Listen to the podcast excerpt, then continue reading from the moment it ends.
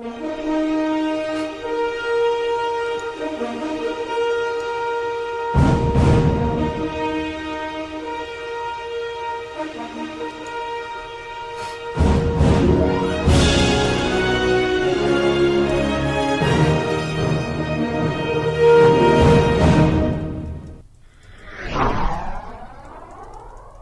this is Mike McNamara, and you're listening to All Marine Radio on your home for it, the one and only All Warrior Radio Network.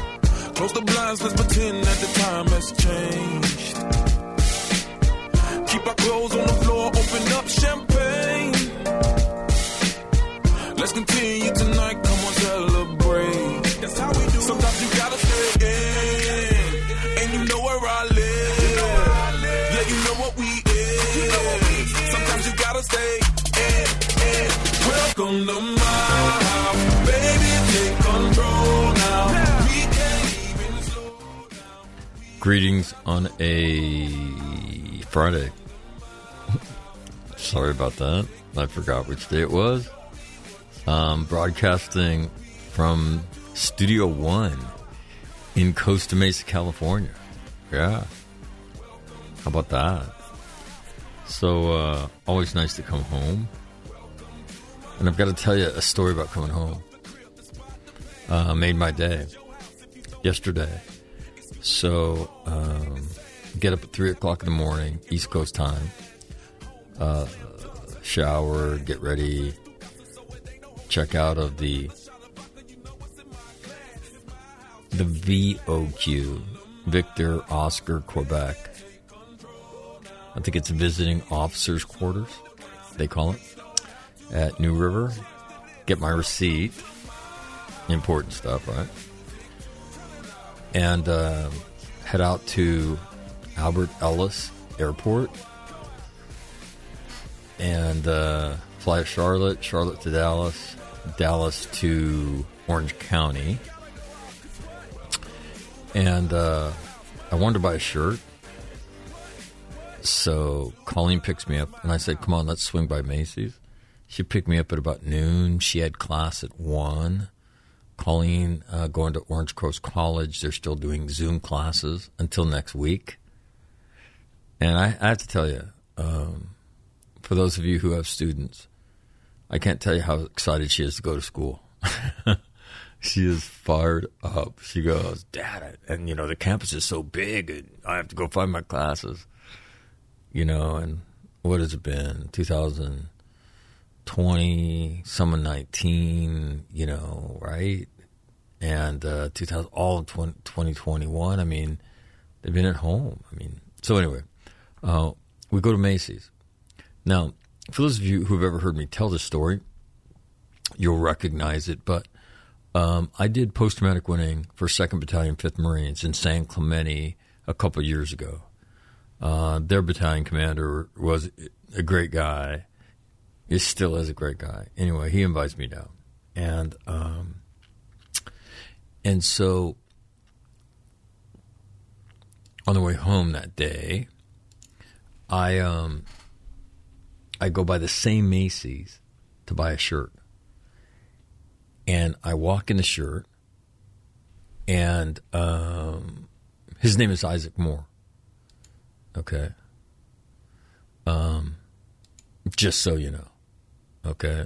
And he goes by Ike. Anyway, he's a Iraq guy. I think he's an Afghanistan guy. But just uh, I don't. I'm not exactly sure where he's now. I hope he's still in. Marine Corps needs officers like him. Anyway, uh, so I spent the morning and had lunch with the Marines of Second Battalion, Fifth Marines, and we did it at um, in a church in San Clemente, uh, one of Rick Warren's churches, and then the parishioners uh, fed all the Marines on a Friday afternoon. So we started in the morning and went through. They had lunch there, and all the parishioners fed them. Was, you know, it's just a wonderful, wonderful event.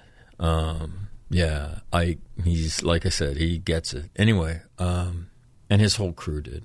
So uh, I, I walk into Macy's and I take the escalator to the second floor to the men's department, right? And I'm looking for a shirt, and this woman I meet says they're over there. Do you need help? And I said, no, I'll find it. So I walk over and I find the shirt I want, and I come back and I she's standing there to ring it up, and she's you know making chit chat. How are you today? I said, well, as a matter of fact, I'm I'm awesome. And she smiled. And she said, really? And I said, yeah. And she said, why? And I said, well, I um I do some speaking, some public speaking, and I did it this morning, and uh, and it was fantastic. And then she looked at me and she said, Can I ask you, do you mind if I ask you what you talk about? And I said, No. But I'd never really articulated this for a civilian. And so I'm like, How do I explain post traumatic winning, you know, to somebody? And I thought for a second, and I looked at her and I said, I teach people how to turn trauma into joy. And with that, she puts my shirt down and she looks at me and she says, Could you teach me? And I looked around and said, Lady, you better you better ring my shirt up or you're gonna get your ass fired. And she starts laughing and she says and she says, I'm not gonna get fired, you're a customer. And I said, Okay. So um, I gave her my business card. I said, go to my website. In the search window, type in the word winning, and you're to see all these podcasts come up about post traumatic winning. And there's men, there's women, there's all kinds of interviews in there. I want you to promise me you'll listen to three of them. And she said, okay. And I said, no, promise me. And she starts laughing. She says, I promise. I said, all right. I said, now I'm going to give you a two minute class. And, uh, and I did. And at the end of the class, she looks at me and she says, I don't know why God sent you into my life today but I needed to meet you.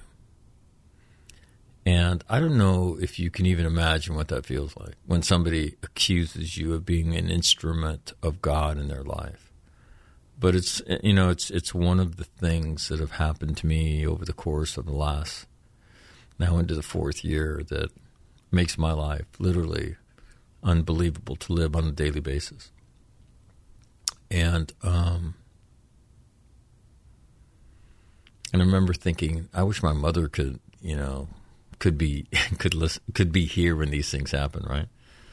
For all the times I, she thought I was such a piece of shit, and uh, and I say that with great humor in my voice because my mom loved me, and I am the person I am. She is the voice in my head, right? And um, I just, you know, there's things that happen to you that you know, you know how tickled somebody would be um, to be standing next to you when it does happen.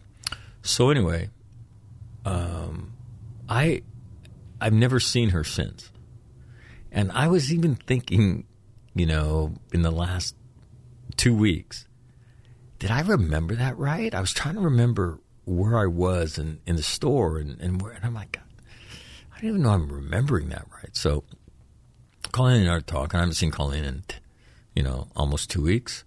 So you know, we're having fun. We're talking, and and uh, we walk into Macy's. We go upstairs, and uh, I was looking for a shirt. I find the shirt I want, and uh, find another one I didn't need, but but bought.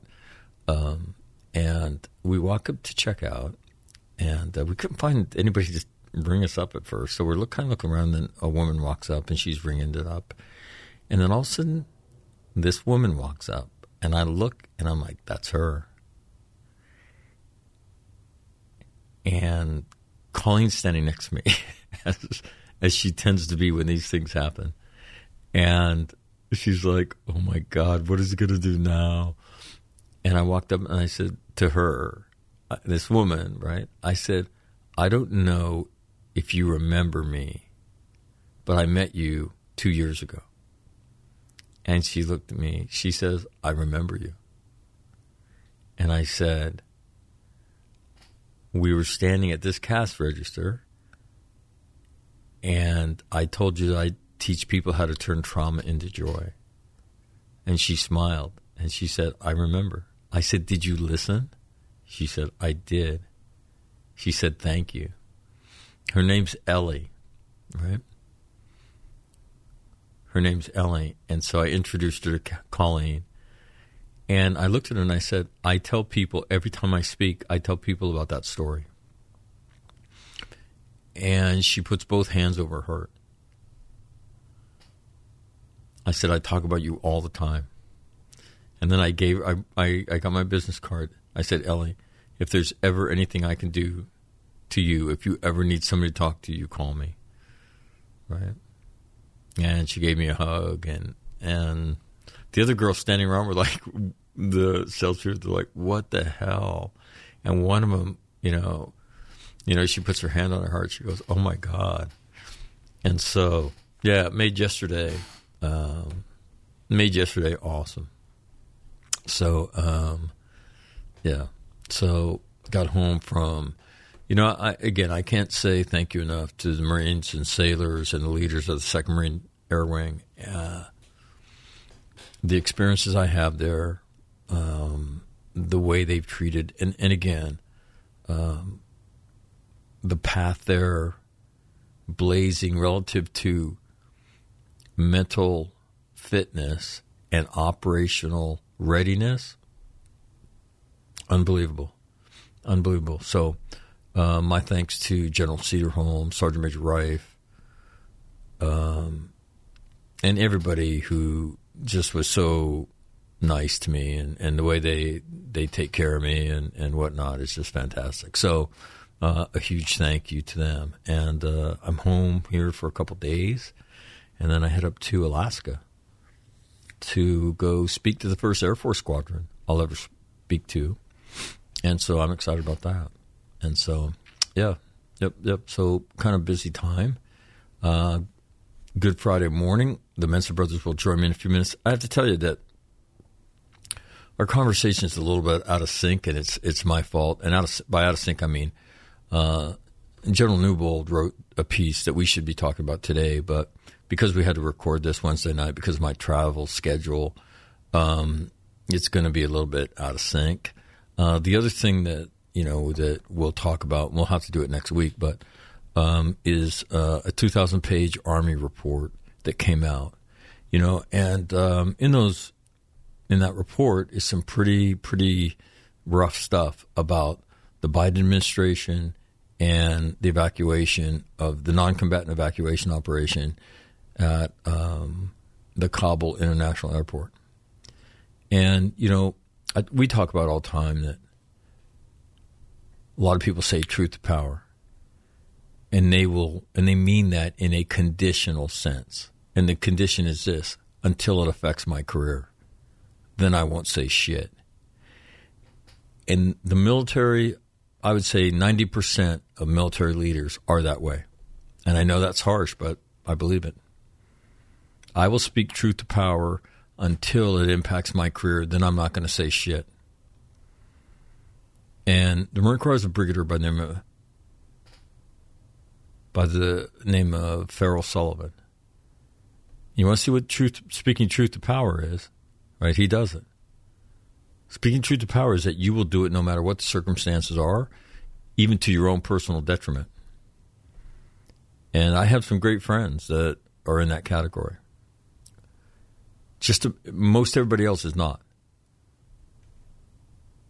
Truth to power is something they testify to, but it's not something they live. Especially when it's it might be detrimental to them. So, um, and let me tell you, General Newbold lived it, right? He resigned his position as a J three on the eve of the invasion of uh, of Iraq, saying, "This is wrong. I will not be a part of it." And God bless him. And all General Newbold seems to do is tell the truth, right? Is tell the truth. The piece he he wrote uh, is called um, a retired Marine three star explains critical military theory. So, and uh, that's in Task and Purpose. So, um, yeah, written by Gregory Newbold. So, anyway, um, good morning to you on this Friday morning. The United States, it is Friday. That means Whitney Houston has to sing, right? So she will. Uh, Whitney Houston sings the national anthem. The Mensa Brothers will follow after I do the weather. And I, I, have a comment to make about about Russia v. Ukraine. So, good Friday morning to you.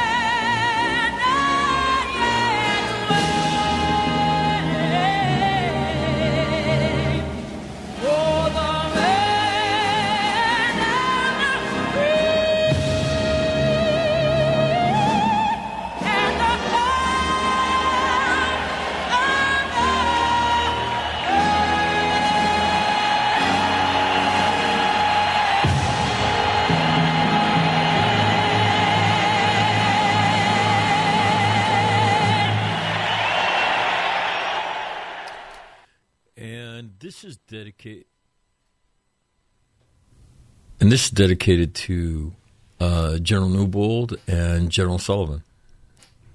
And uh, God bless you for what both of you have done in your careers. God bless you for living up to the oath you take.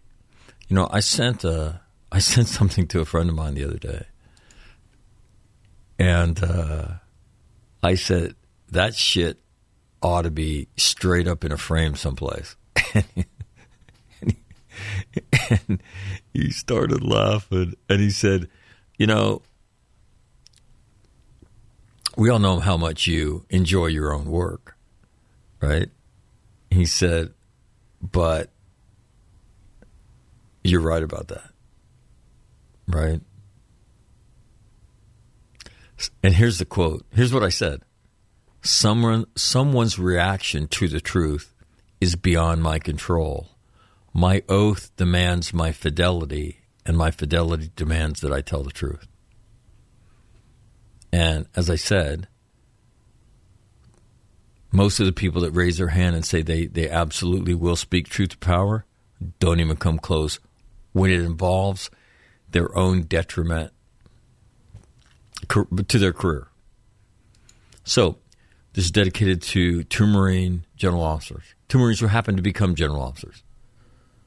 Brigadier General Farrell Sullivan, who's still on active duty, and retired Lieutenant General Greg Newbold for being an example for everybody. And the other you and the rest of you in that 90% that's afraid to tell the truth when it involves your own personal detriment, grow the fuck up, man. There's people that depend on you to do that kind of shit. So the shit we've seen in our nation doesn't fucking happen anymore. The shit at the airport, the shit off the coast of California, the shit on United States naval warships crashing into each other, burning in port. Time to grow the fuck up and do your job. So, this is dedicated to that idea.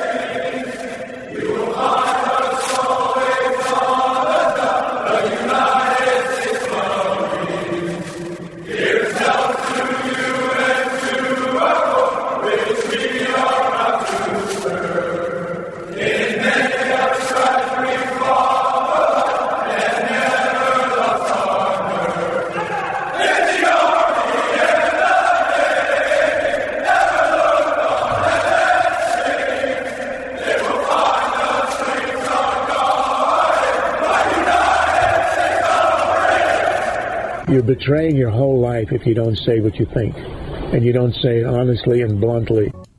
What keeps you awake at night? Nothing. I keep other people awake at night. For this campus had prepared him well. I'm very confident that, thank you very much. if this was vodka, it'd be a lot better speech.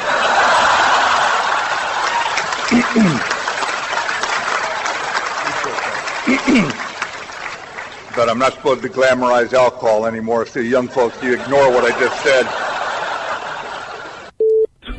We just have to execute. And we are executing every day, and Sergeant Major and I are very proud of what you do. Doesn't mean we can't get better. We don't we don't want to make a mistake to learn. We don't want to lose to learn. We cannot lose if we have to go fight. We got to do what these Marines did here 75 years ago. Persevere against difficult challenging conditions and odds and win. You got to win. Time to check the weather.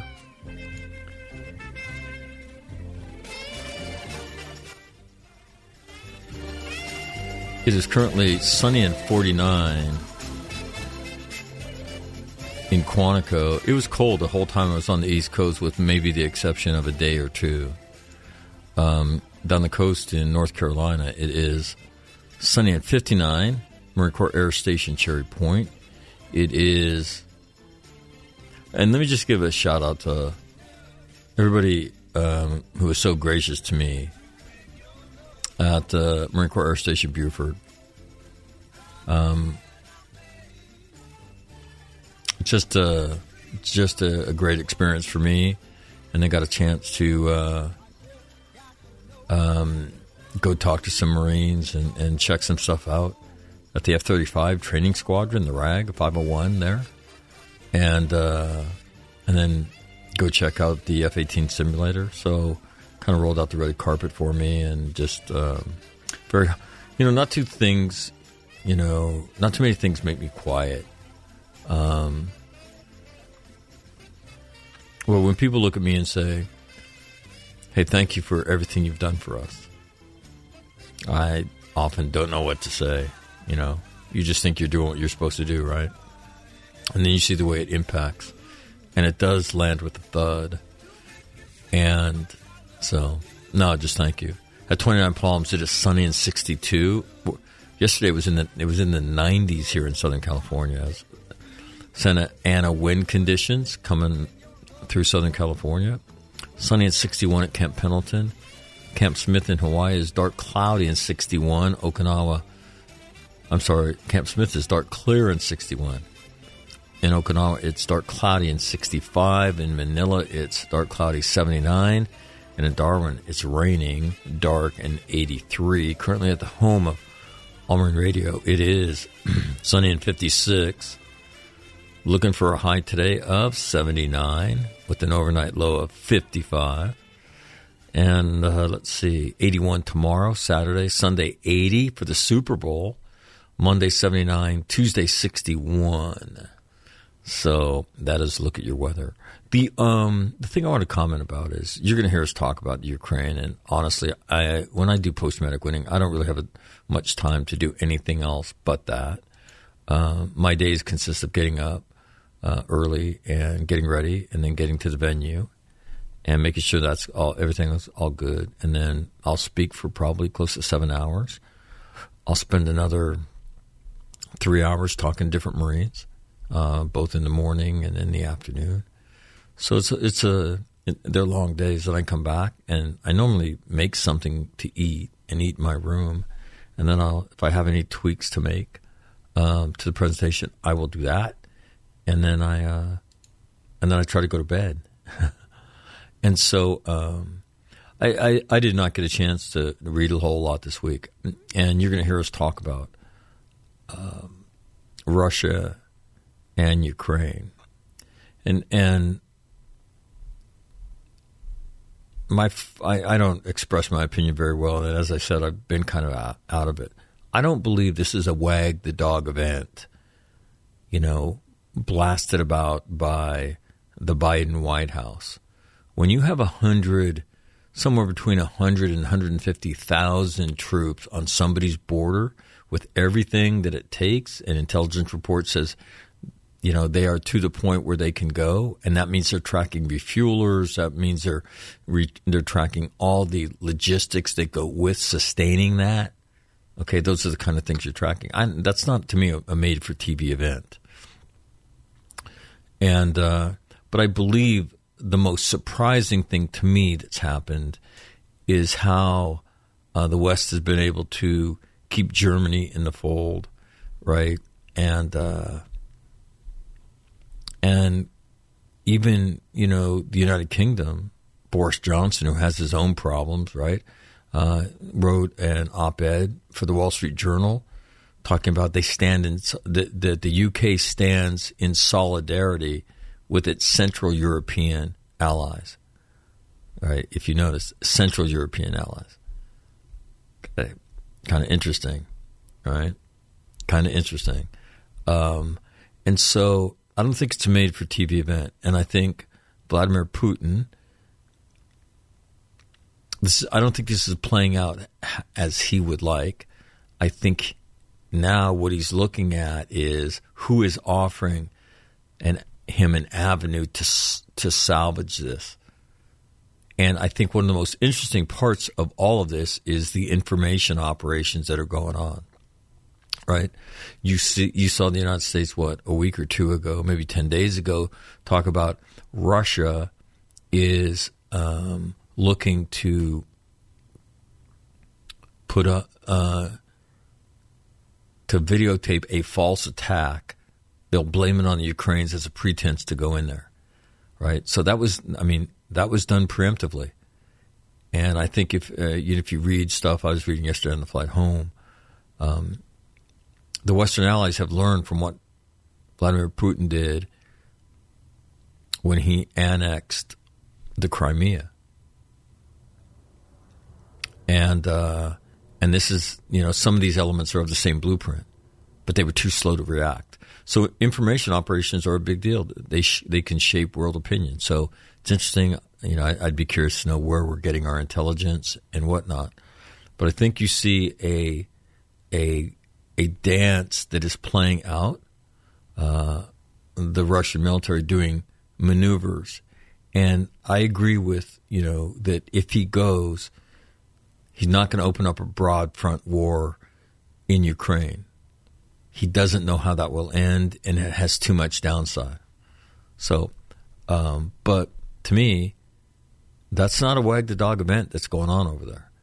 And I think the solidarity of the Western allies has pushed him into a little bit of a corner.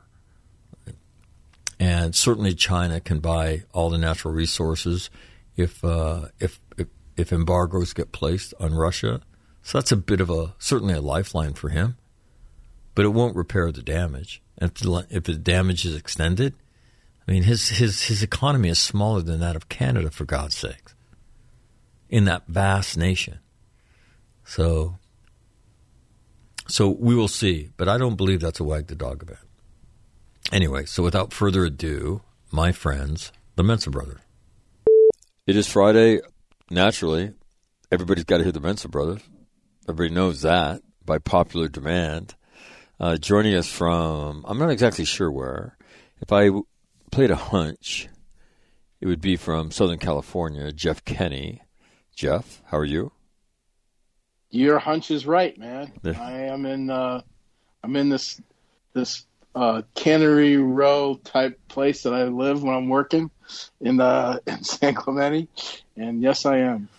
So I think I think hanging guess. hanging around Will, right, with his better, you know, um, and gambler kind of aura just rubbed off on me a little bit. I got a little bit of good luck out, of that. Um, joining us from McAllen, But you're easily you're you're easily influenced by bad characters. well, Who I mean, knew? Well, Will's intellect is legendary, so you can imagine. I mean, how it pumps through my computer screen and touches me. So, you know, so anytime somebody's has that grand in, intellect, you know you're going to get touched by it at some point. So I just thank God it was the gambling thing that kind of influenced my life. You bet. I mean, Jeff, you've been around Will's intellect for since what year? Since 1988, and it's. It, uh, let me tell you what. I don't want to make him feel good. I wish he wasn't listening, but uh, it's been a. It's been mostly a hugely beneficial effect.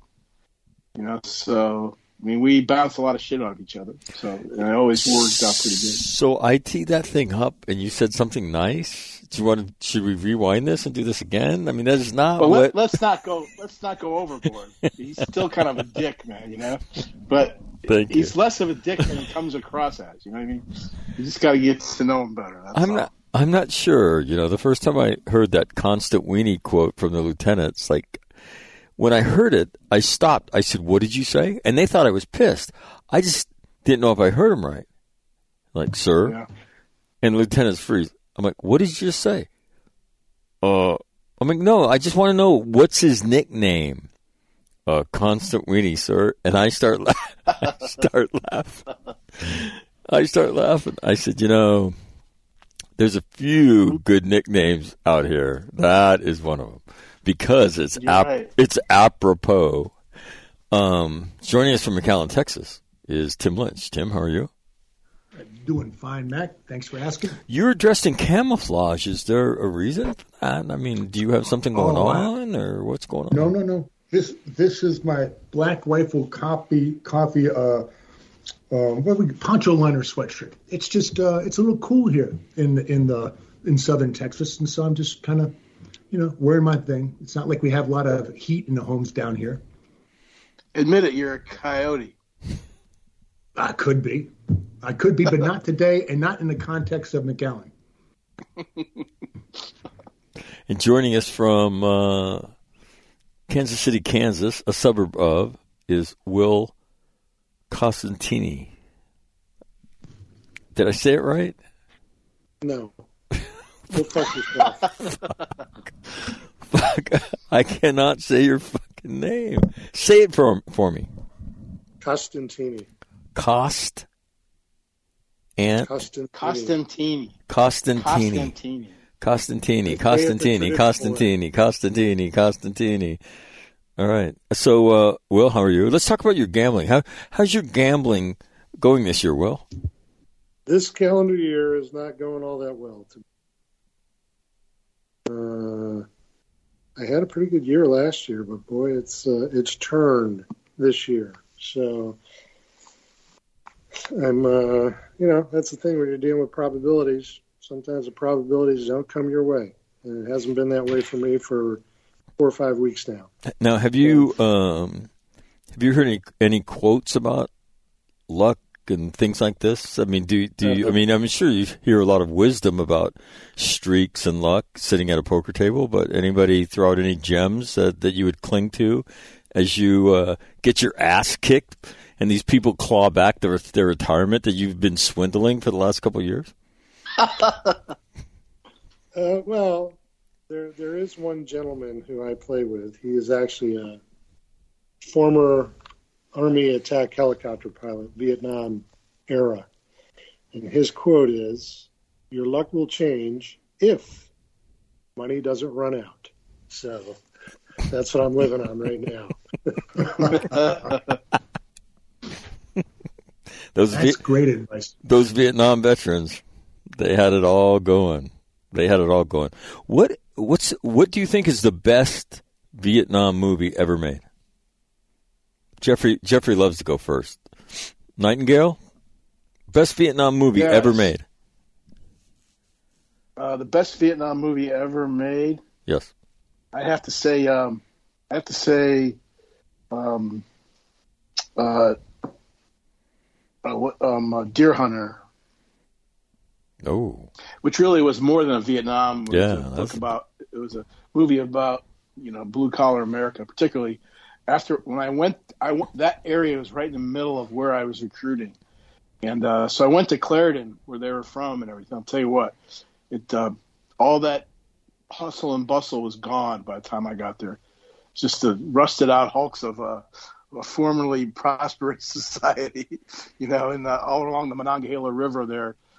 Places like uh, Clairton and Charleroi. Charleroi, incidentally, is where Mitchell Paige was from. He's still a national hero. That part of, and, and they're full of those type places, you know. So, uh, I but I think that was the best. Um, even though I have to tell you, the uh, the the combat scenes there uh, took place in Operation Lam Son 719, which was uh, mostly air, both Marine and Army air supporting the uh, South Vietnamese trying to do like a South Vietnamese version of Operation Dewey Canyon, and it was disastrous.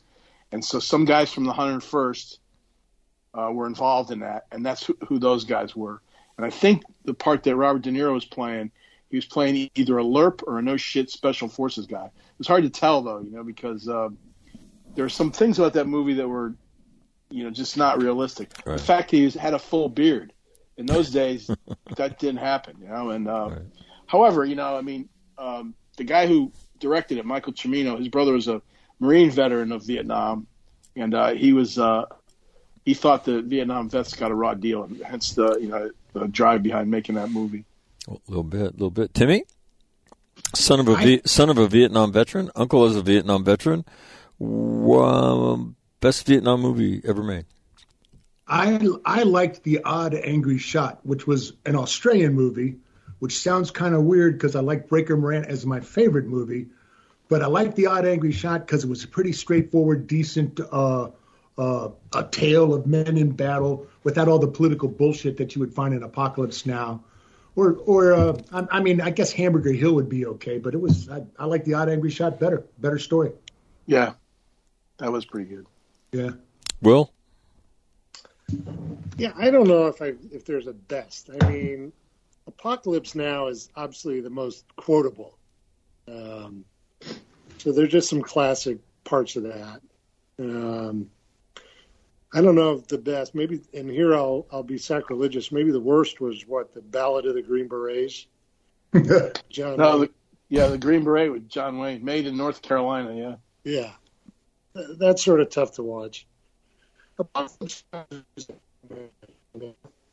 yeah. Once you know was. what the quotes are coming, they're they're just classic. So he was Francis Ford Coppola was more was more uh, loyal to the Joseph Conrad story, Heart of Darkness, which was a river up the river type thing that uh, Apocalypse Now was uh, based on, to include the last line, the horror, the horror. That's and the guy's name, the main character was named Kurtz. You know, it was basically it took the Heart of Darkness, which took place in Africa in the 19th century, Joseph Conrad story, and superimposed it on, you know, the uh, the Mekong River Valley, going all the way up into uh, into Laos and Cambodia, and um, so yeah, it was, uh, and and also there is a book called Dispatches by Michael Herr, who is a journalist in Vietnam, and he had a lot of really great quotes. He wrote about the, the factual part of Vietnam as seen through a drugged out journalist's eyes. He wasn't really drugged out, but and he wrote about the the fight for To, the fight the fight for um, for uh, um, uh, LZ X-ray, you know, Sanh, Hue City, all that shit, and uh, he had a lot of snazzy quotes that come that are used in the book in the movie Apocalypse Now. Like one of the best ones was the kids, the the crew was just kids mainly, and this is what he was talking about the Marines at Khe Sanh. He goes, the Marines were mostly just kids, rock and rollers with one foot in their graves, and uh, and that so quotes like that found their way into the movie, but they were from no shit, you know, um, nonfiction literature written about Vietnam, you know, and used by Francis Ford Coppola. You know, I I don't know. Best is hard. I, am not like I'm a film critic. Yeah, you're right. You're right. You shouldn't have asked that. It's your fault. I know. I know. But since I but since I did, um, I I you know I enjoyed like the until Apocalypse Now gets really crazy. Um, I mean I I I mean I enjoyed it. I mean, do you remember the first time you saw it and you saw the the helicopter attack scene? I mean, oh, it was amazing. I still watch that tomorrow. I, you can't. There's some scenes that you cannot watch without sitting straight up in your seat and getting fired up, and that is one of them, right? And and well, that big panoramic right. shot of all those helicopters, you know, and Robert Duvall in in that thing talking shit, shit, and then like, and then you're watching it the first time, and they're like, you know, turn on the music, and uh, and then he. Uh, and and and then they do and you're like what the hell man? And i mean that whole scene is fantastic. Um you know the, something mac? That was lee ermey's first movie. He's one of the helicopter pilots. He says okay big duke we've got it spotted. And that's lee ermey and how he started out as a, he was in the philippines as a medically retired staff sergeant. That's that's the, you know why that, that's that's when they were that's when they the napalm drop right? Big Big, yeah. Big Duke six. We got it spotted. Well, that was the that was the Zambales. I mean, when I was there as an enlisted guy in 1980, the the bar girls were still talking about apocalypse because when Francis Ford Coppola and all those fuckers blew into town, they fucking spent shitloads of money and all them, you know, and uh, and the Zambales is where they did most of that shit, including the phony napalm shot, which really just you know. Uh, gasoline, uh, you know. Uh, yeah, it's like the one uh, we used to do at the Mad right, Moment right. at the basic school before the right, EPA came out and lost their shit. yeah, took a took a soil That's sample exactly and lit it on Yeah. fire. The um uh, that um uh, Full Metal Jacket, right? I mean that gets bizarre, right? But the whole Vietnam era recruit training and all that shit. Lee Ermey in that just playing himself, right? And all Yeah. the quotes that came out of that. And uh, um, I, I, here's a question for you about Apocalypse Now. In the movie Apocalypse Now, what scene made the biggest? What do you? What scene made the biggest impression on you, Jeff, Jeffrey? that one you just talked the, the helicopter attack scene. Um, I always imagine, you know, I grew up. Um, my parents were always listening to records, and they listen to classical stuff and opera. You know, my mom. And so uh, I knew Ride of the Valkyrie, and uh, I, always thought that would be neat. And holy shit, here it is. You know, and uh, and plus it's Francis Ford Coppola. He knows how to he knows how to put together an action scene, you know, and um, so it was uh, it's thrilling to me. And like I said, I'm not bullshitting. If I want to motivate myself, sometimes I put that back on, especially there's a part where the kid kid refuses to get out of the Huey. I'm not going. I'm not going. This guy runs back and yanks him out, and then it shows him doing fire movement through the town Right. to that music, you know. Right. And I can't tell you how many times I ran fire movement in my head. I'm. I always. I, I, we kind of hit on it the time we we had the podcast. How somebody could take the most interesting, fascinating, and fun thing in the world and turn into a boring odyssey of pain and suffering. Because that's what happens at the basic school with some guys. Uh, You know, they just, but you know, but here's this great thing. And if you could evoke that in the lieutenants and make them see the sheer barbaric fun of destroying things and, and, you know, with all the combined arms and everything, that's a, you know, that's a, um, made, a ma- now I look back on it, it's a major part of our lives trying to do that to people. Yeah. know? Yeah, and- and- uh, and- and make in your head and make it in your fun. head, you got that music playing, you know? I'll, yeah. te- I'll tell you the other scene from another movie that my two sons said, "Hey, let's go see this movie," and I'm like, "What is it?" And they said it's called Gladiator.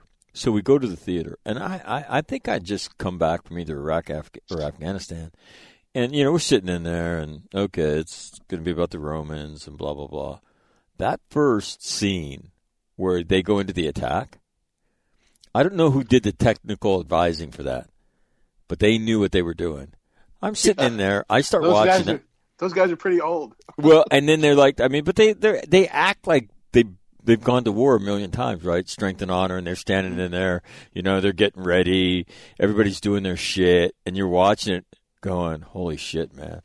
Right? And then you know he forms up his little cavalry thing, and they ride off, and then archers, and they shoot the flames. Yeah. Then they fire the. uh the what the oil- Ballistas. yeah the the Ballistas, yeah. the oil soaked hay and that shit goes going Yeah. and then they and then they t- then they go into the attack and you're like oh like so I was I was just leaning back in my seat like sitting watching and then pretty soon I have my elbows on my knees right my chin and my chin and my fingers and my sons are looking at me going what the fuck's going on he's but I, I'll tell you what I love that scene in Gladiator I love that scene in Gladiator Well, Tim that's another one I watched. I watched to motivate myself. You're absolutely right.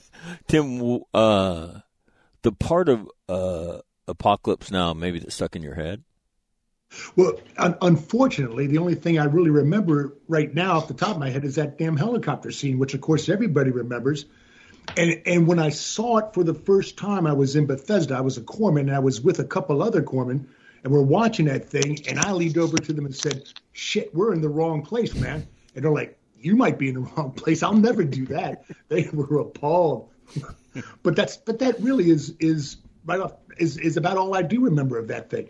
That and of course the famous Charlie Don't Surf, which is something that the First Marine Regiment used to say constantly when I was a lieutenant. You'd hear that all the time. Hey, sir, Charlie Don't Surf. And that's about the only two things I remember from that movie. Got it, Will.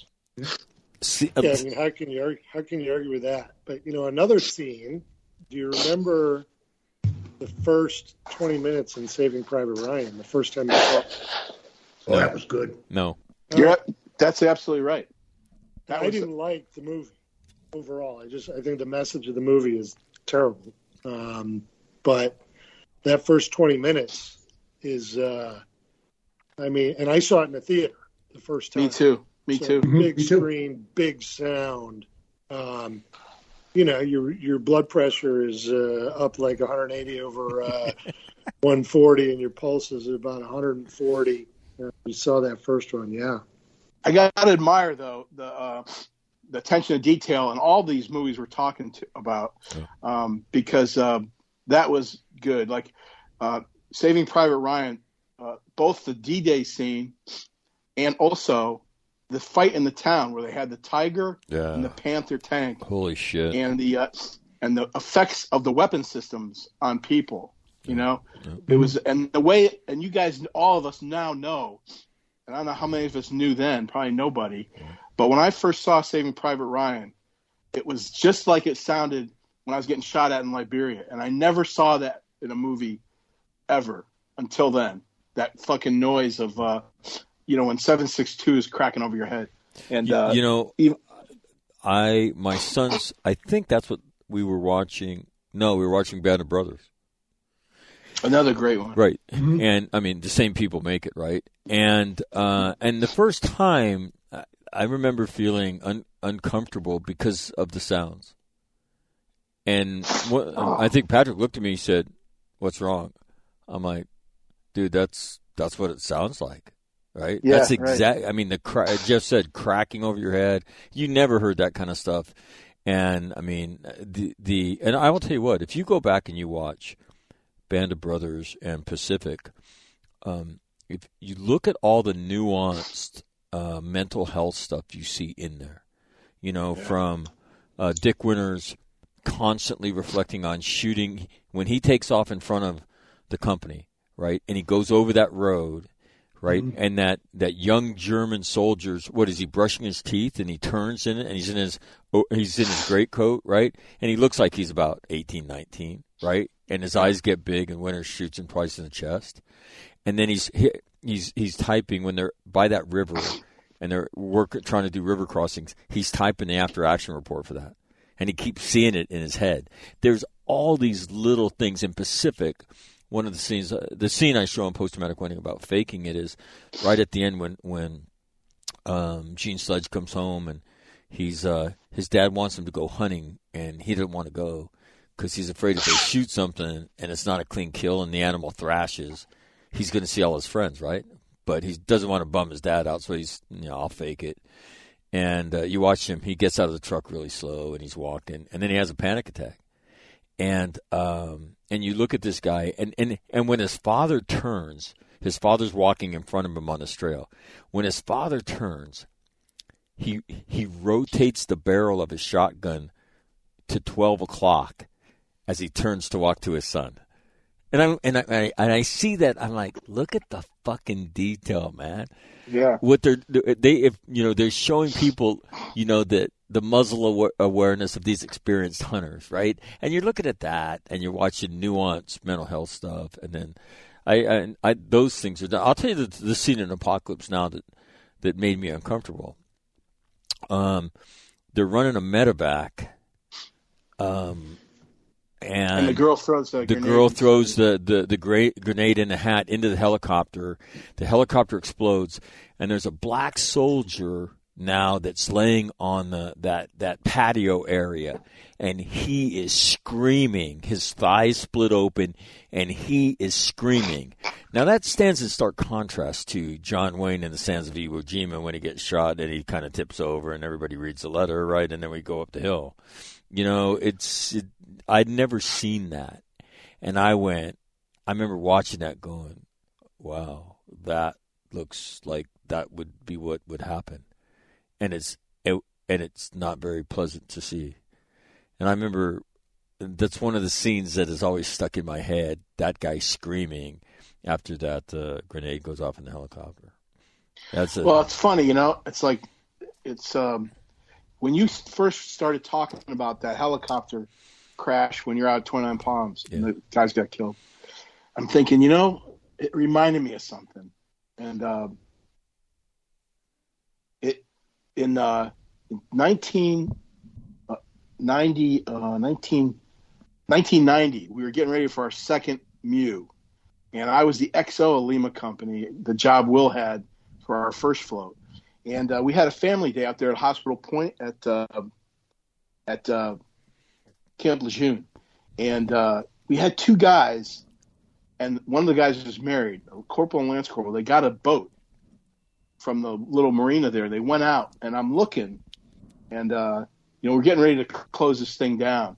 The company commander I had then was not as um, he was not as uh, effective as a fir- as a company commander Will and I had, and uh, so he needed a lot of backup, you know. And uh, so I'm watching over everything, and uh, I see these two. I said to the second lieutenant, "Hey, go down there and and uh, make sure that that's okay."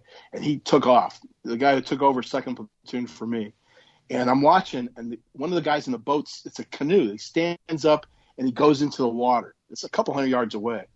So I knew that was a problem. I had my family was in my van. I told my wife, drive me down to the to the marina. I drove down there. I jumped in the motorboat with the guy and with the marina guy, and we drove out there. And both it was uh, you might remember this guy, Will Corporal Strickle, one of Joe's Yeah. guys, Yeah. and uh, Lance Corporal Glazer, who you don't remember because he got there after you left, and uh, and the wife was sitting there, Filipino American, stunned, and I remember looking at the water. There's just four um, flip flops floating in the water there. So I'm like, what the fuck, man? So I just aimed between the flip flops and I dove in, and by a miracle, I got one of them. I got Glazer. I pulled him up, and uh, the other guy, his name is Lieutenant Ferris, yanked him in the boat, and I'm diving and diving and diving for like. Uh, before I know it, there's a 53 over the, over us, you know, and they're they're everyone. It's like a ma- major operation. I never said I never found Strickle. He drowned, and not only did he drown, he didn't come up. He came up down the river a couple miles, like five six days later. I never saw him, and for the next, and then we we went to uh, this is like June or something of 1990, and we went to uh, we we did a normal deployment, but right as we were leaving, Saddam had invaded Iraq, and the Liberia thing k- kicked off. So we went straight to Liberia, and uh, and then and the deployment got elongated to to get beyond the whole Desert Storm thing, and uh, but I'll tell you, I, I would um, until we left, I'd be in the mall with my wife and stuff, and I swear to God, I would see Strickle from behind, and I'd be walking up fat, and my heart would be pounding, and I and it'd be another Marine, you know, in the Jacksonville Mall, and uh, and it wouldn't be him. And then when I came back, I, I didn't have any of that feeling anymore because I think in my mind I realized that it's impossible. You know, it finally came home to me. It was impossible that um, you know it could be him. But it's funny the what your mind does to you when you don't see. You know, um, you know, you're looking for a guy who's gone, and you don't actually see his body. Uh, you know, I, I I kept imagining I was, I'd see this guy from behind, always from behind. If you remember him, he was a, he, well, he was kind of like a, he was a very good Marine, but uh, he was kind of, he's real uh, relaxed.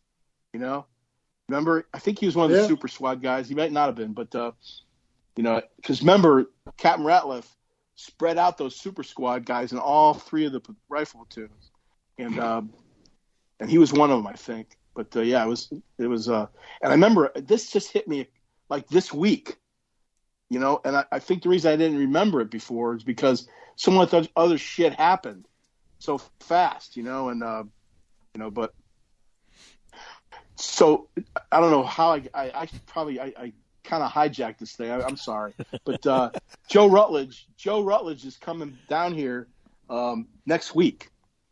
Or wait a minute, the 22nd.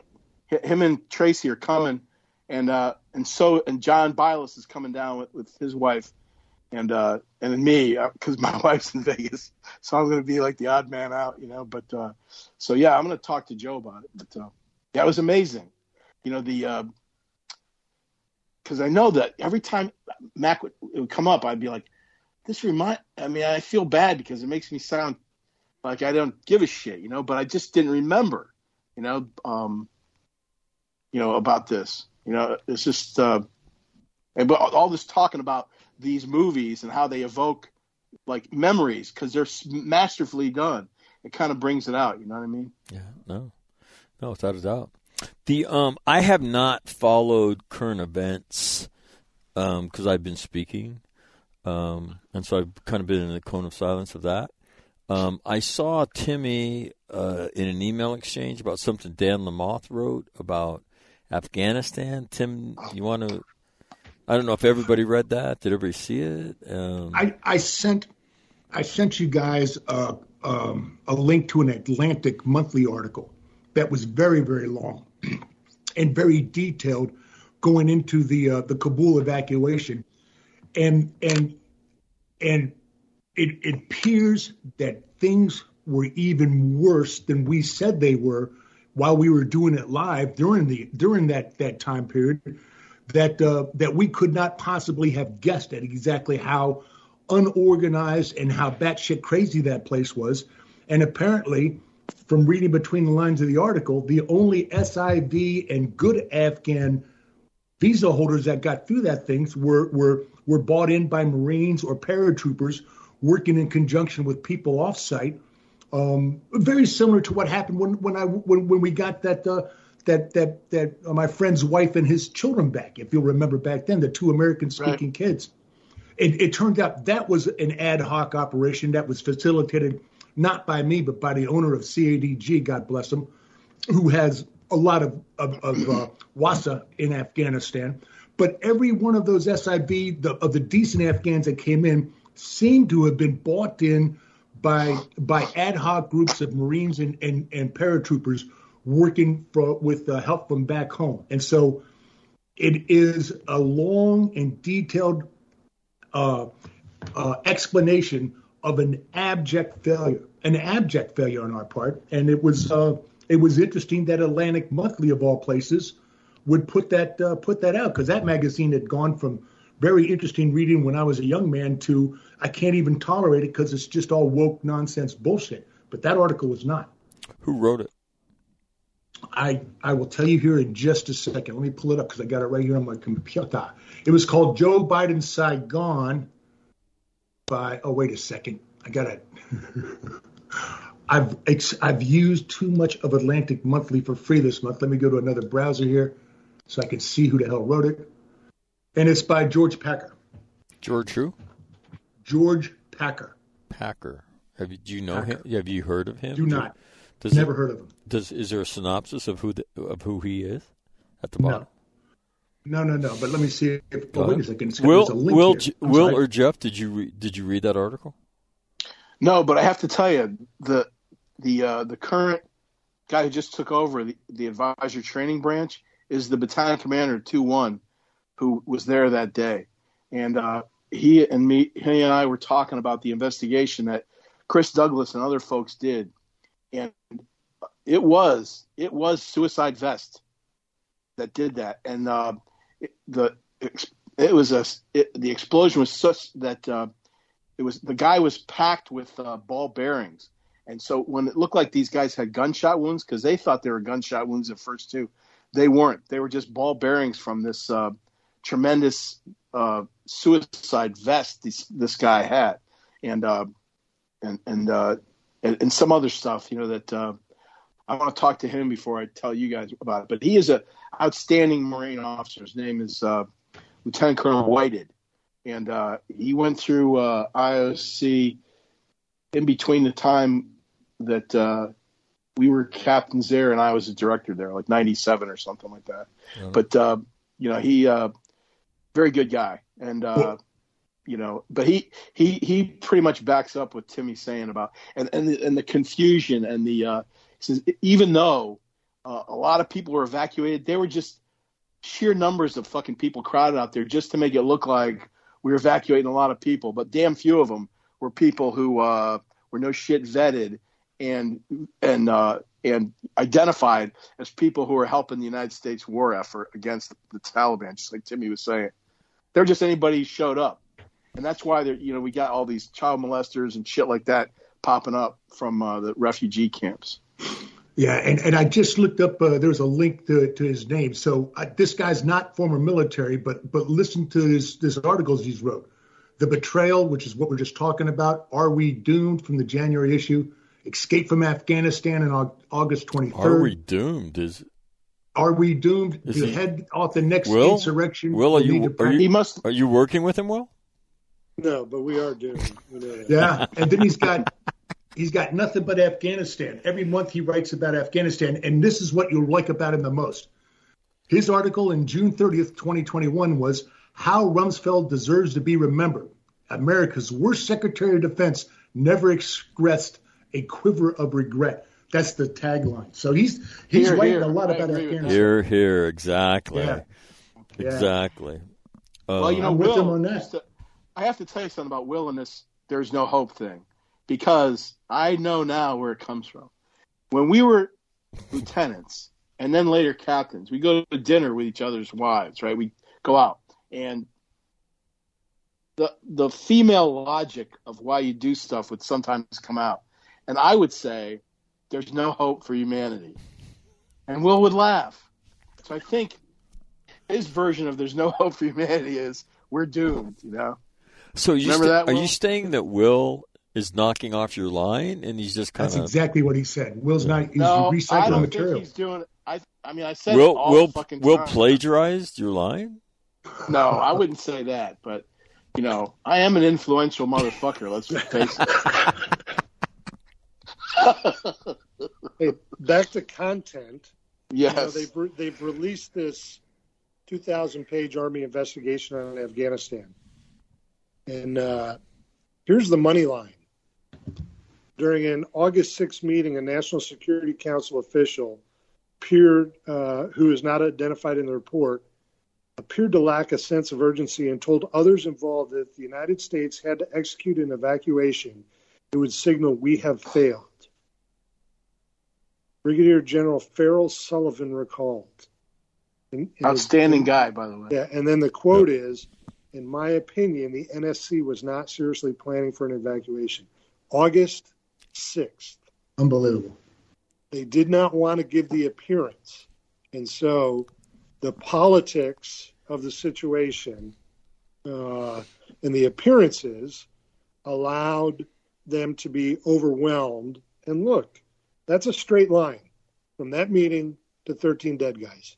That's an absolutely straight line right there. Yep. Yeah, I and agree. uh, you know, the other thing I learned from this report, um, and I'm not. This is a, you know, it's a news report of it, so I don't know. So Navy Rear Admiral Peter Vasely, the top U.S. commander on the ground during the operation. So I don't know how we get a Navy Rear Admiral. Maybe, maybe he was a See, SEAL. he was this. He was the SEAL that took over from Miller. Okay. Yeah. That would make sense to me Mhm. in some ways, although the preponderance of the force would make you think uh, something different. But he said um, military personnel would have been much better prepared to conduct a more orderly evacuation if policymakers had paid attention to the indicators of what was happening on the ground. So I guess this this, this report uh, may be something. Uh, Well, Will, but it ain't getting a lot of press. I have to tell you, Will, two one was the GCE for Phil um, for Yeah, Phil, Phil you know, Lang. Phil Lang. You know, he it was those are his guys, and Phil's command element was highly fucking effective, and uh, they were like made uh, irrelevant by all the, you know, in my opinion, useless layers to include like the you know Donahue, the you know the last guy out of uh, you know Afghanistan and all this shit. You had a lot of chiefs, and uh, and they couldn't come up with anything better than the chaos of uh, you know that that that occurred there. Absolutely. Could you imagine the NEOs that you did? If I mean, you guys were involved in what two or three? Yeah. between you. I mean, Yeah, Will did Will did Sierra Leone, which was our safe haven for Liberia, you know, and uh, and I did two Liberias. So, uh, could you imagine if you had to do that with the that the media coverage, and then once you get the media coverage, you get all the the uh, you know, you know, Secretary Yeah. Blinken, and you get uh, who's that? Who's the spokesman over at the Pentagon? That guy, God Almighty, Kirby. Oh Yeah, man, retired Navy He's pretty bad. Rear Admiral Kirby. He came in with Mullen. He was Yeah, he- guy when Mullen was the CNO, and he came down to the Joint Staff. Yeah, he's the Obama dude, man. Oh man, I you know what? Public affairs. I mean, give me a break. For, look, that guy doesn't know anything. He's standing there telling you shit. Okay, why are you asking him questions? I, I- he it just irritates me. Um, okay, what else? What else are we tracking on? Uh, that that Afghanistan story, it makes me feel bad. It's Yeah. it's it's a shitty, shitty, shitty story, and the more we find out about it, the shittier it gets. And there's hundreds of Americans there still. Yeah, and you know, Mac, I don't know if you if you're interested, but I could ask uh, Whitehead if he'd be interested in you doing an interview with him. You know, if he could, I don't know if he could. It seems like he could. You know, if it's done right, and you, you're skillful enough to not put him in a bad way. But uh, Yeah, you you can ask them. I, you know, most of the time, active duty guys. I mean, they won't say anything. Yeah. You know, they're horrible interviews. You know, so you got to Yeah. get retired guys like us that'll come on and and you know and say something and, and at least explain it. Yeah. I, I watched um the F thirty five hit the back of oh yeah, yeah, no shit. yeah, and so yeah, and so I watched a bunch of old like, you know, tail hookers analyze it, and they were talking about, you know that that that system is now almost completely automated right? And how busy it used to be. You know, you made the turn, you're calling the ball, all the all the shit we've seen in the movies and shit. Um, Yeah. and uh, and they talked about how the aircraft now um, automatically compensate for one movement by the pilot uh, in terms of thrust and all kinds of stuff. And uh, and but I, I think I saw something that said that the pilot had shut that system off and but they said that was probably in response to some maybe some other failure. So, Right, uh, for right. yeah, more new more news to follow. But I mean, honestly, uh, when something like that happens on the flight, there, I mean, I spent two years on the USS Ranger, and um, watching that stuff on a daily basis was, I, I I never got tired of watching it. You watch those, you know, those those aircraft come in, and you know catch a wire, and then when something goes wrong, uh, we had to, we had to catch one of our A6s, a Marine A6, uh, one night in the Northern Pacific, and the seas were really high. the A6 package gets launched to tank the F-14s, you know, that were going and doing something, and then they then they had to, you know, extend their legs, so the A6s went to tank them and then came back. Well, when he launched, um, I, the emergency brake on his landing gear on launch was locked. I think due to a mechanical malfunction. He released it, it did not release, but the indicator went off.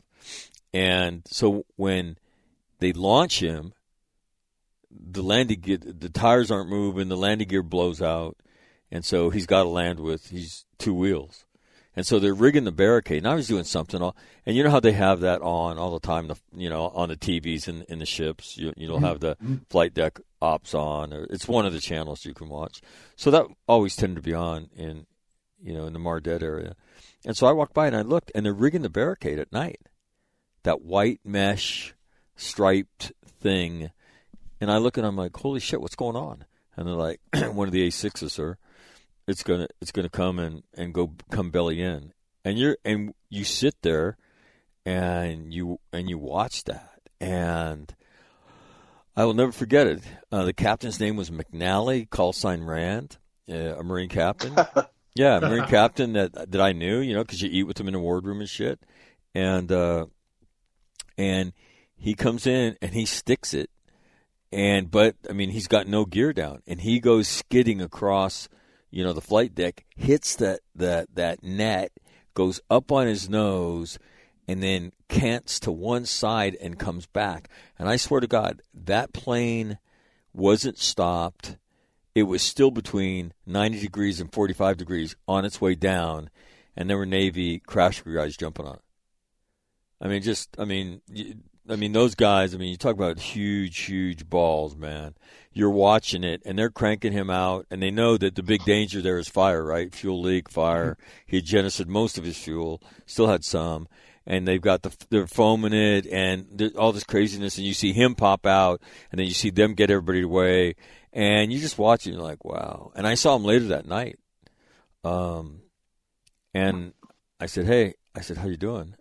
And he goes, he goes, you know, I was so busy, I didn't have time to even think about it.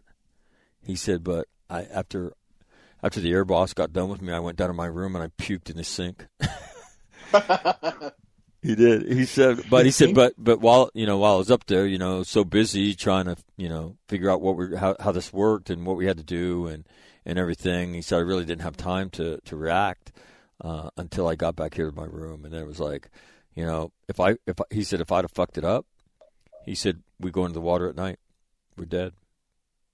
I said, well, nice going, man. I, I said you stuck the shit out of it, and he just looked at me, and goes, thank fucking God, man. Thank God, you know. I mean, eh, so that was- you watch that stuff, man. That's uh, and then you know what? Seven guys were injured, and that was by the debris that went that got fired across the flight deck. Right. Yeah, because they staged himself to go rush the plane. That's just straight out ballsy, man. No, but no, did they? Because he hadn't declared an emergency. I don't think, right? Well, yeah, you said when he's landing, if if if the debris from when he's landing hit, he would have and they already have the barricades up. I imagine. Oh no no no no no no! I'm, no, I'm talking about the F-35. Seven seven guys Oh, were excuse me, injured. I'm sorry. Yeah. Okay. No, seven guys were injured on the F-35, which was debris that went across the flight deck as guys are working on aircraft and th- LSO guys, right? The uh, the the yellow you know shirts that are the flight deck directors and shit like that.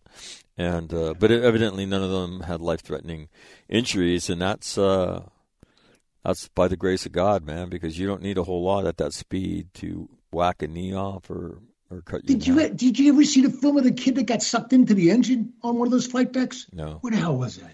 No, I heard about Yeah, it. yeah, yeah. You got, I, I saw the footage. He gets sucked into the engine, and all these sparks come out from his hard hat, and they pull the kid back out, and he was. I mean, he wasn't okay, but he wasn't dead. I think he would. I think he was pretty shaken up. But that hard hat saved his ass. Unbelievable. No, but the- he, all these sparks coming out the back of the engine. I th- what the hell was it? It might have been an ace. I can't remember. There's, I can't you know, remember. you hear, I, you hear urban legends from aircraft carriers, and you Mm-hmm. think, come on. But these guys are flight deck guys. Uh, one of them I heard was something got launched with its wings not extended, and they and they and, and they and, and they landed it. It came back around. They landed it, and I'm like, come on. I mean, but this is before YouTube. I, I will tell you though, the most riveting video I've ever seen of flight deck stuff is the Forrestal fire. Yeah. And if you if, everybody if, sees yeah, that. if, if you if you've never seen that, if you want to see courage, Yeah. um, I mean, bombs are exploding on the flight deck, and and these guys are running towards the, the explosions, and all they got is their dungarees and their little turtleneck on, and there's their their vest, and you're just like, and it happens three different times. There's I, I want to say three big explosions, and you're just like, Yeah. wow. And then there, some of the bombs fell into the uh, hangar deck Hangar from the deck, holes in the yeah. Yeah, yeah, yeah. Yeah. And then and McCain's in the just in the infirmary or the dispensary. They pulled him out of his uh, plane. His plane's the one that had the inadvertent uh, Zuni Yeah, rocket right. get fired. You know, and uh, he uh, he got hurt, not real bad, but he's watching it. As a, they had just put in the first closed circuit TV on that aircraft carrier on the Forrestal, Yeah. and because that was in Nightingale's song, the book. Um, That was yeah, that's something. Yeah. Real quick, any thoughts on uh, Russia v Ukraine? Timmy, any thoughts on what you've seen this week? Kind of. I'm, I'm, I'm, no, I'm underwhelmed by our response. I think there's a lot of, uh, a lot of saber rattling going on by us for reasons un, unknown. I mean, you know, if if you look at at what Russia's case is, in 2014, the Ukrainians overthrew a democratic elected thug. I mean, the guy was bad, and I mean, he, he, he they shot like hundreds of people uh, uh, in the in the middle of that damn protest. I mean, they were horrible about it, Ukrainian on Ukrainian. But um, but so, Putin can can say, hey, we had a democratically elected guy that was thrown out, and now I've got nothing but uh, uh, anti-Russian phobes on my border or something. You can almost see his case, but I don't think he's going to go in. I don't think sending the army guys over to to uh, Romania is a good idea, particularly if they're married. It will be bad for the troops' morale at home because Romania's nice, man.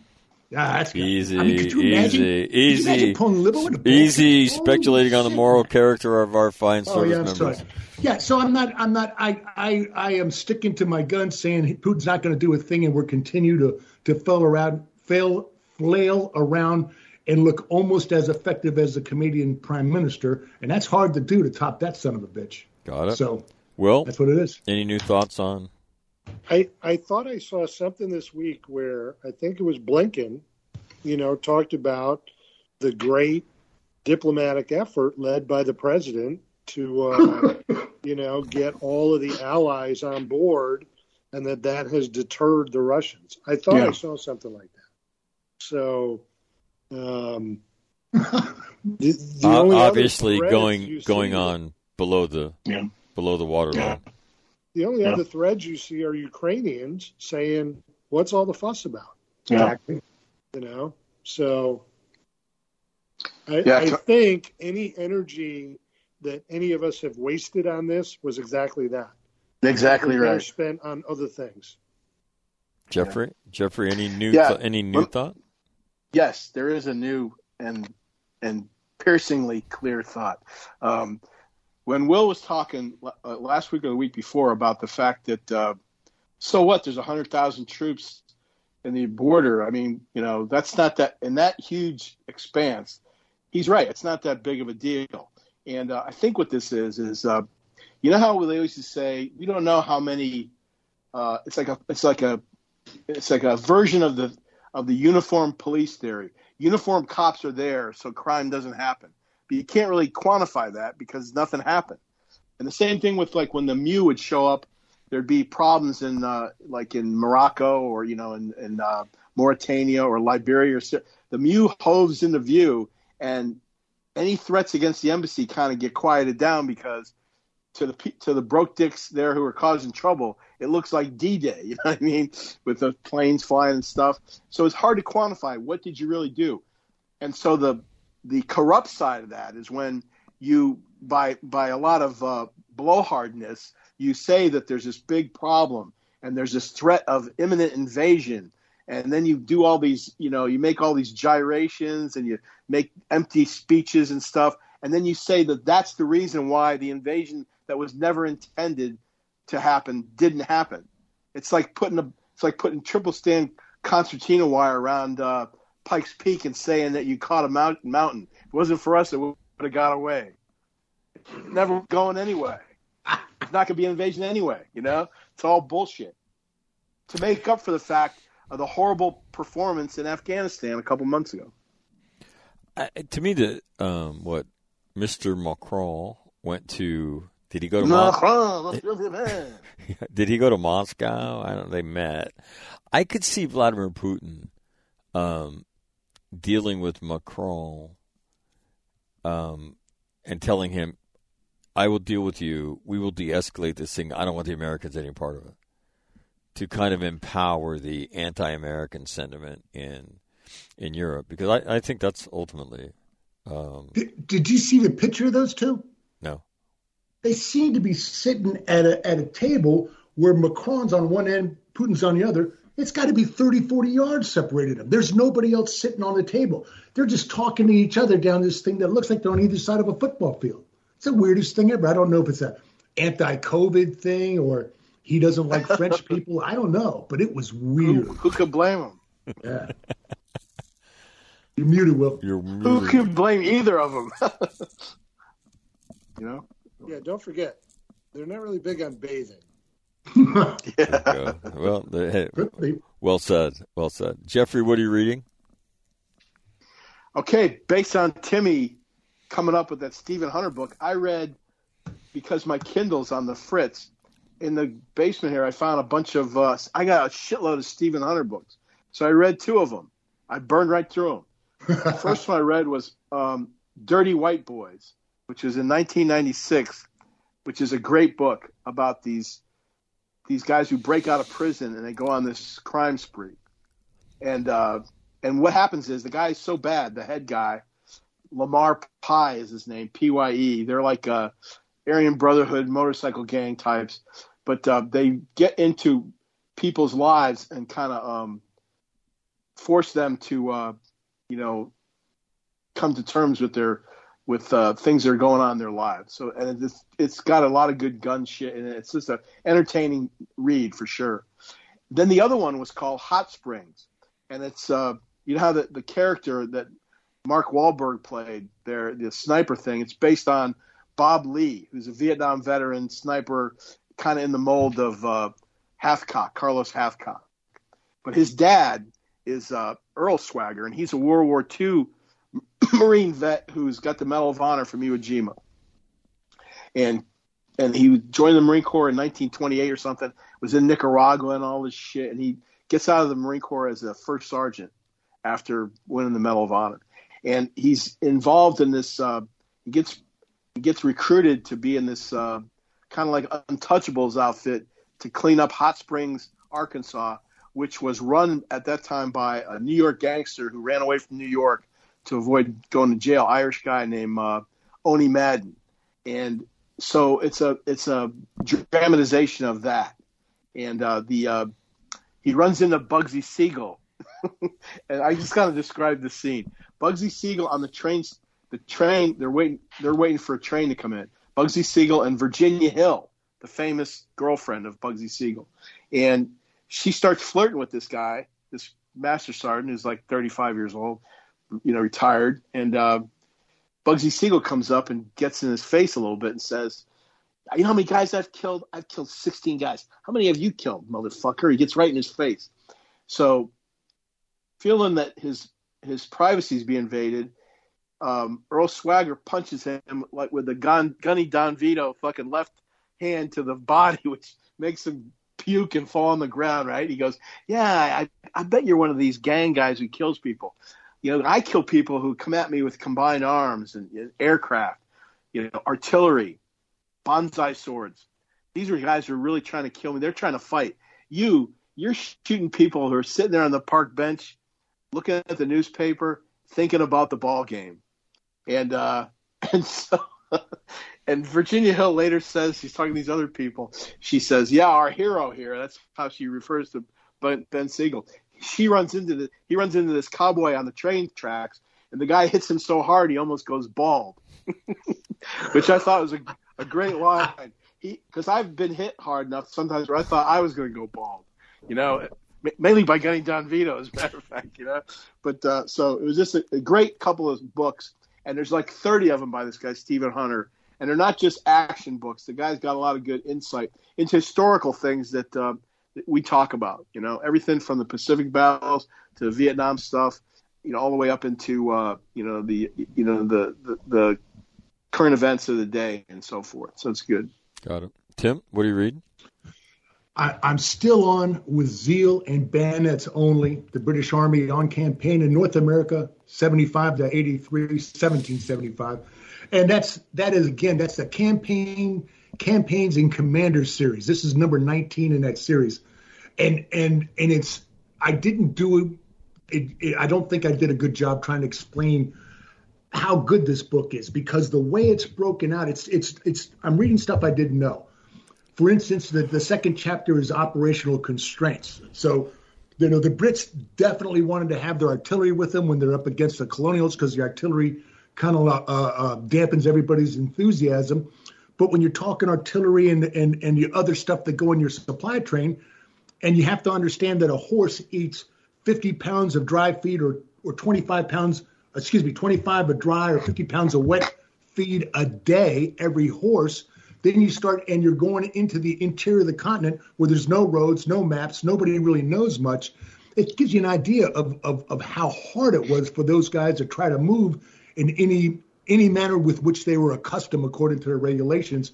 And the book goes over through its from operational constraints, it goes into march and deployment, motivation, how to com- commanding the battalion, firepower, the purpose of the bayonet charge, and all these things. And what it explains is how the British Army, and, and it was and it was mainly Clinton. Clinton was the smart one of, of the British generals, how they adapted to warfare in North America. And by the end of the warfare period, claim to be as good. Their light their light companies to be as good as any any uh, of the uh, what did they call them? Not the rebels, the uh, the hooligans. Oh, I'm sorry, I'm forgetting the, the the disparaging word they called the Continentals. But um, you, you, know they, they were able to match him, and, and towards the end of the World War, even started uh, deploying rifles. So it's I didn't know much about the Civil War. Uh, excuse me, the Revolutionary War. Not nearly as much as I know about the Civil War, obviously. And I'm finding this quite entertaining because you know when you study the Revolutionary War, and the only time I've read a, a, a, good bit about it is by Rick Atkins, who still hasn't come out with the second volume yet, but his first volume is a very very sobering reading because you know we were pretty much getting our asses kicked for two years straight. I mean, not even close. But the fact that Washington kept the army, the army in the field out of the British clutches, uh, meant that ultimately victory would be ours because of, of, the, the time and space constraints of trying to operate in, in America. But it's it's pretty interesting how the Brits did, in fact, uh, adopt pretty well and started to figure out uh, how to best to combat the Americans. At the same time, the Americans started figuring out how to use artillery, and uh, and and of course, they never stood in in a linear formation. They would put their riflemen in a linear formation, and they'd fall back, and then they'd fall back another one. Then the main line would be the third, like in Cowpens. That was how the Americans finally got around to, to to matching the Brits in the firepower thing. So it's an interesting read for stuff that you know that you you just don't know, and it's it's interesting about the motivation. It's interesting on how they marched uh, and and marched so so far. It's interesting that the Brits would run past the Germans in the attack because the Germans they would not run into the attack. They marched, the cannon fire, we charged the bayonet. That was it for the Germans. It's interesting. I, I, stuff I never knew. Well, what are you reading? Uh, I finished that uh, Dupuy and Dupuy book Whoa. about compact. No, not that one. Oh, the compact history of the revolution. And uh, yeah, it's very good. You can see that Rick Atkinson book series is is better because of the depth. But these guys say in the beginning of the book, this is the compact history.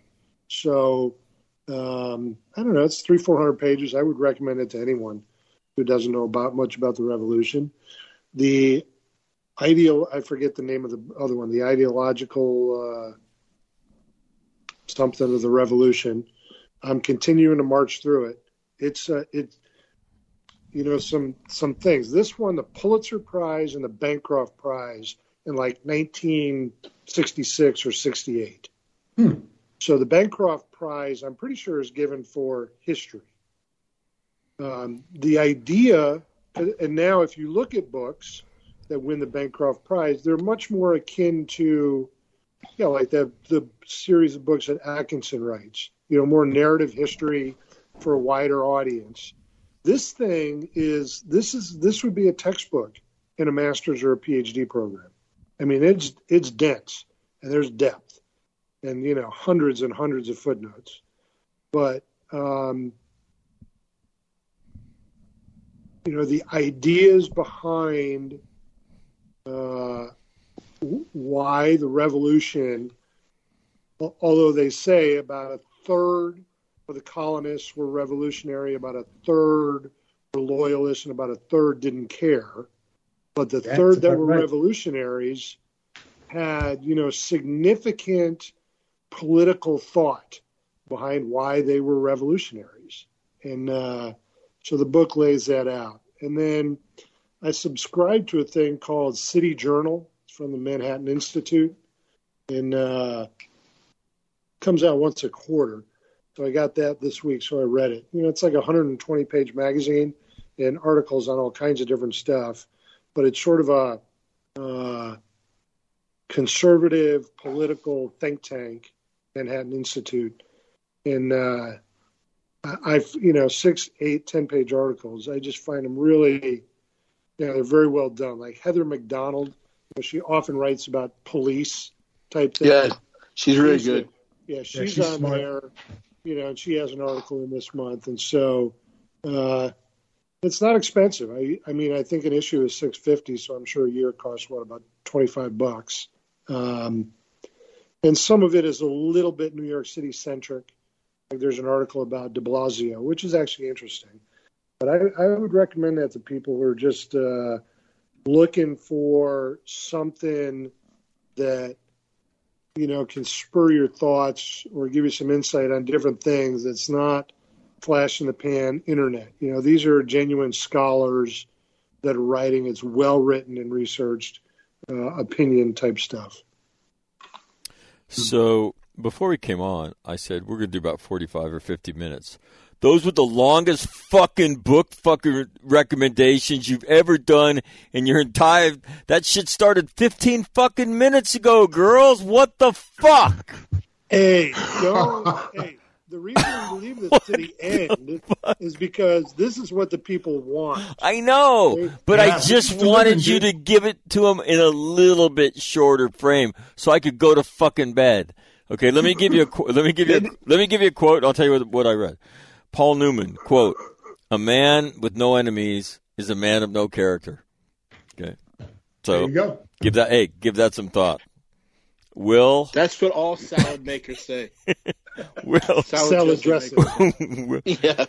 Um, the book I read is uh, the brand new book uh, by James Hornfischer, Who Can Hold the Sea? The United States Navy in the Cold War since from 1945 to 1960. And I would, as you know, in keeping with Hornfischer, it's an awesome book. I would recommend it to. really? I would recommend it to everybody. Yeah, Has it already been out? I thought it wasn't coming out Shut the fuck up, Will. Anyway, yeah, it's an awesome book. Timmy, quit pounding on your keyboard, bro. Sorry, man. Just All picking right. it up. I'm sorry. All right. Ah, Thanks, boys. Shame to have lost him. have a great have a great day. Safe Well- trip, man. Yeah, we'll just talk to you next week.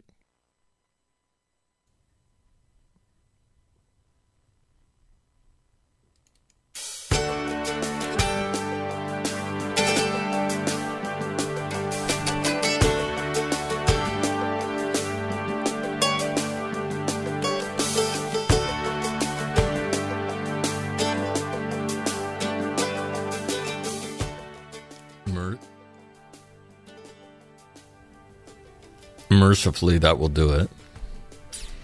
My thank you to my friends for coming on and fucking me over that night. Yeah. Yeah, the longest book reviews they've ever done. And and I should splice in the little thing I say just before we go on. Hey guys, I got to catch a flight. Um about 45 or 50 minutes is all I need. Got it. Got it, got it, got it, got it. And then what do they do? They go long format on me. They go LP. Right. And notice how polite I am because the way my mother raised me, Kathleen. Right? I don't say shit. They all, three of them, wax eloquent.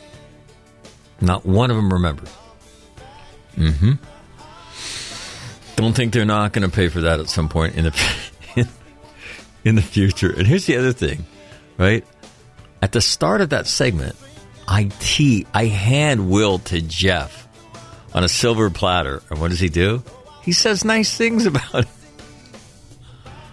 Unbelievable, man. Unbelievable. Count. You cannot count on anything these days, right? Here we are lauding Will's amazing intellect, feeding him to Jeffrey, right?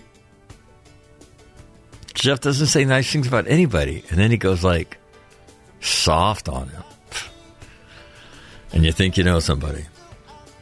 Anyway, uh, thanks for listening today. Um, I may see if I can get them to do the the thing about Greg Newbold and um,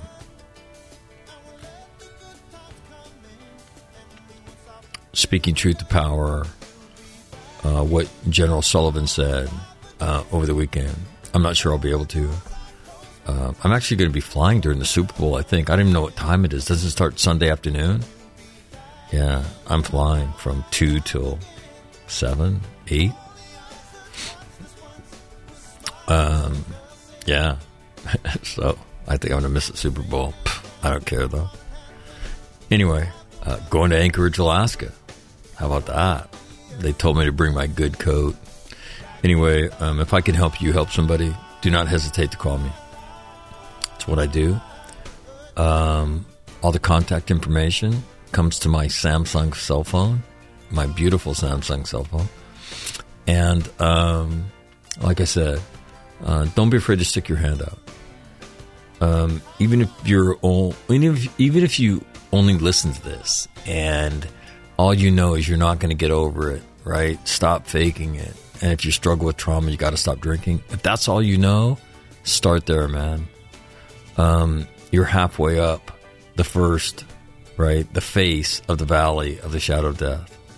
I, I've given the valley of shadow of death terrain uh, identifiers. The first part, the steep part's called the face. The next part, where it gets a little bit more gentle, is called the slope. The place where the face turns into the slope is called the turn. And then at the top, there's uh, the shelf. And then once you get on the shelf, to be able to go to the way, the place where you win, that place, yeah. Um, I call that the run. It's this gentle, even downslope. That's the easiest thing in the world to do. All you got to do is stick your hand out. So, don't be afraid to stick your hand out because for those of you that have gone through traumatic experiences and lived in a world where you didn't think it would ever get better, um, you don't live there anymore, right? And so you don't need to be an expert at this. just need to be a friend that's not afraid to stick their hand out. So don't be afraid to do that. And if I can help you, yell. I'm Mike McNamara, the Submarine Radio. Once again, my thanks to the Marines and sailors of the Second Marine Air Wing and for all their graciousness to me the last couple weeks. Thank you. It's a uh, it's humbling uh, to be uh, to to go back there and continue to do the work uh, we started two years ago, and the results speak for themselves. And I'm awful proud of my small contribution to it, and hugely proud of the way you've taken it and run with it. So, congratulations. On that note, have a great Super Bowl weekend. We'll see you on Monday. I'm out.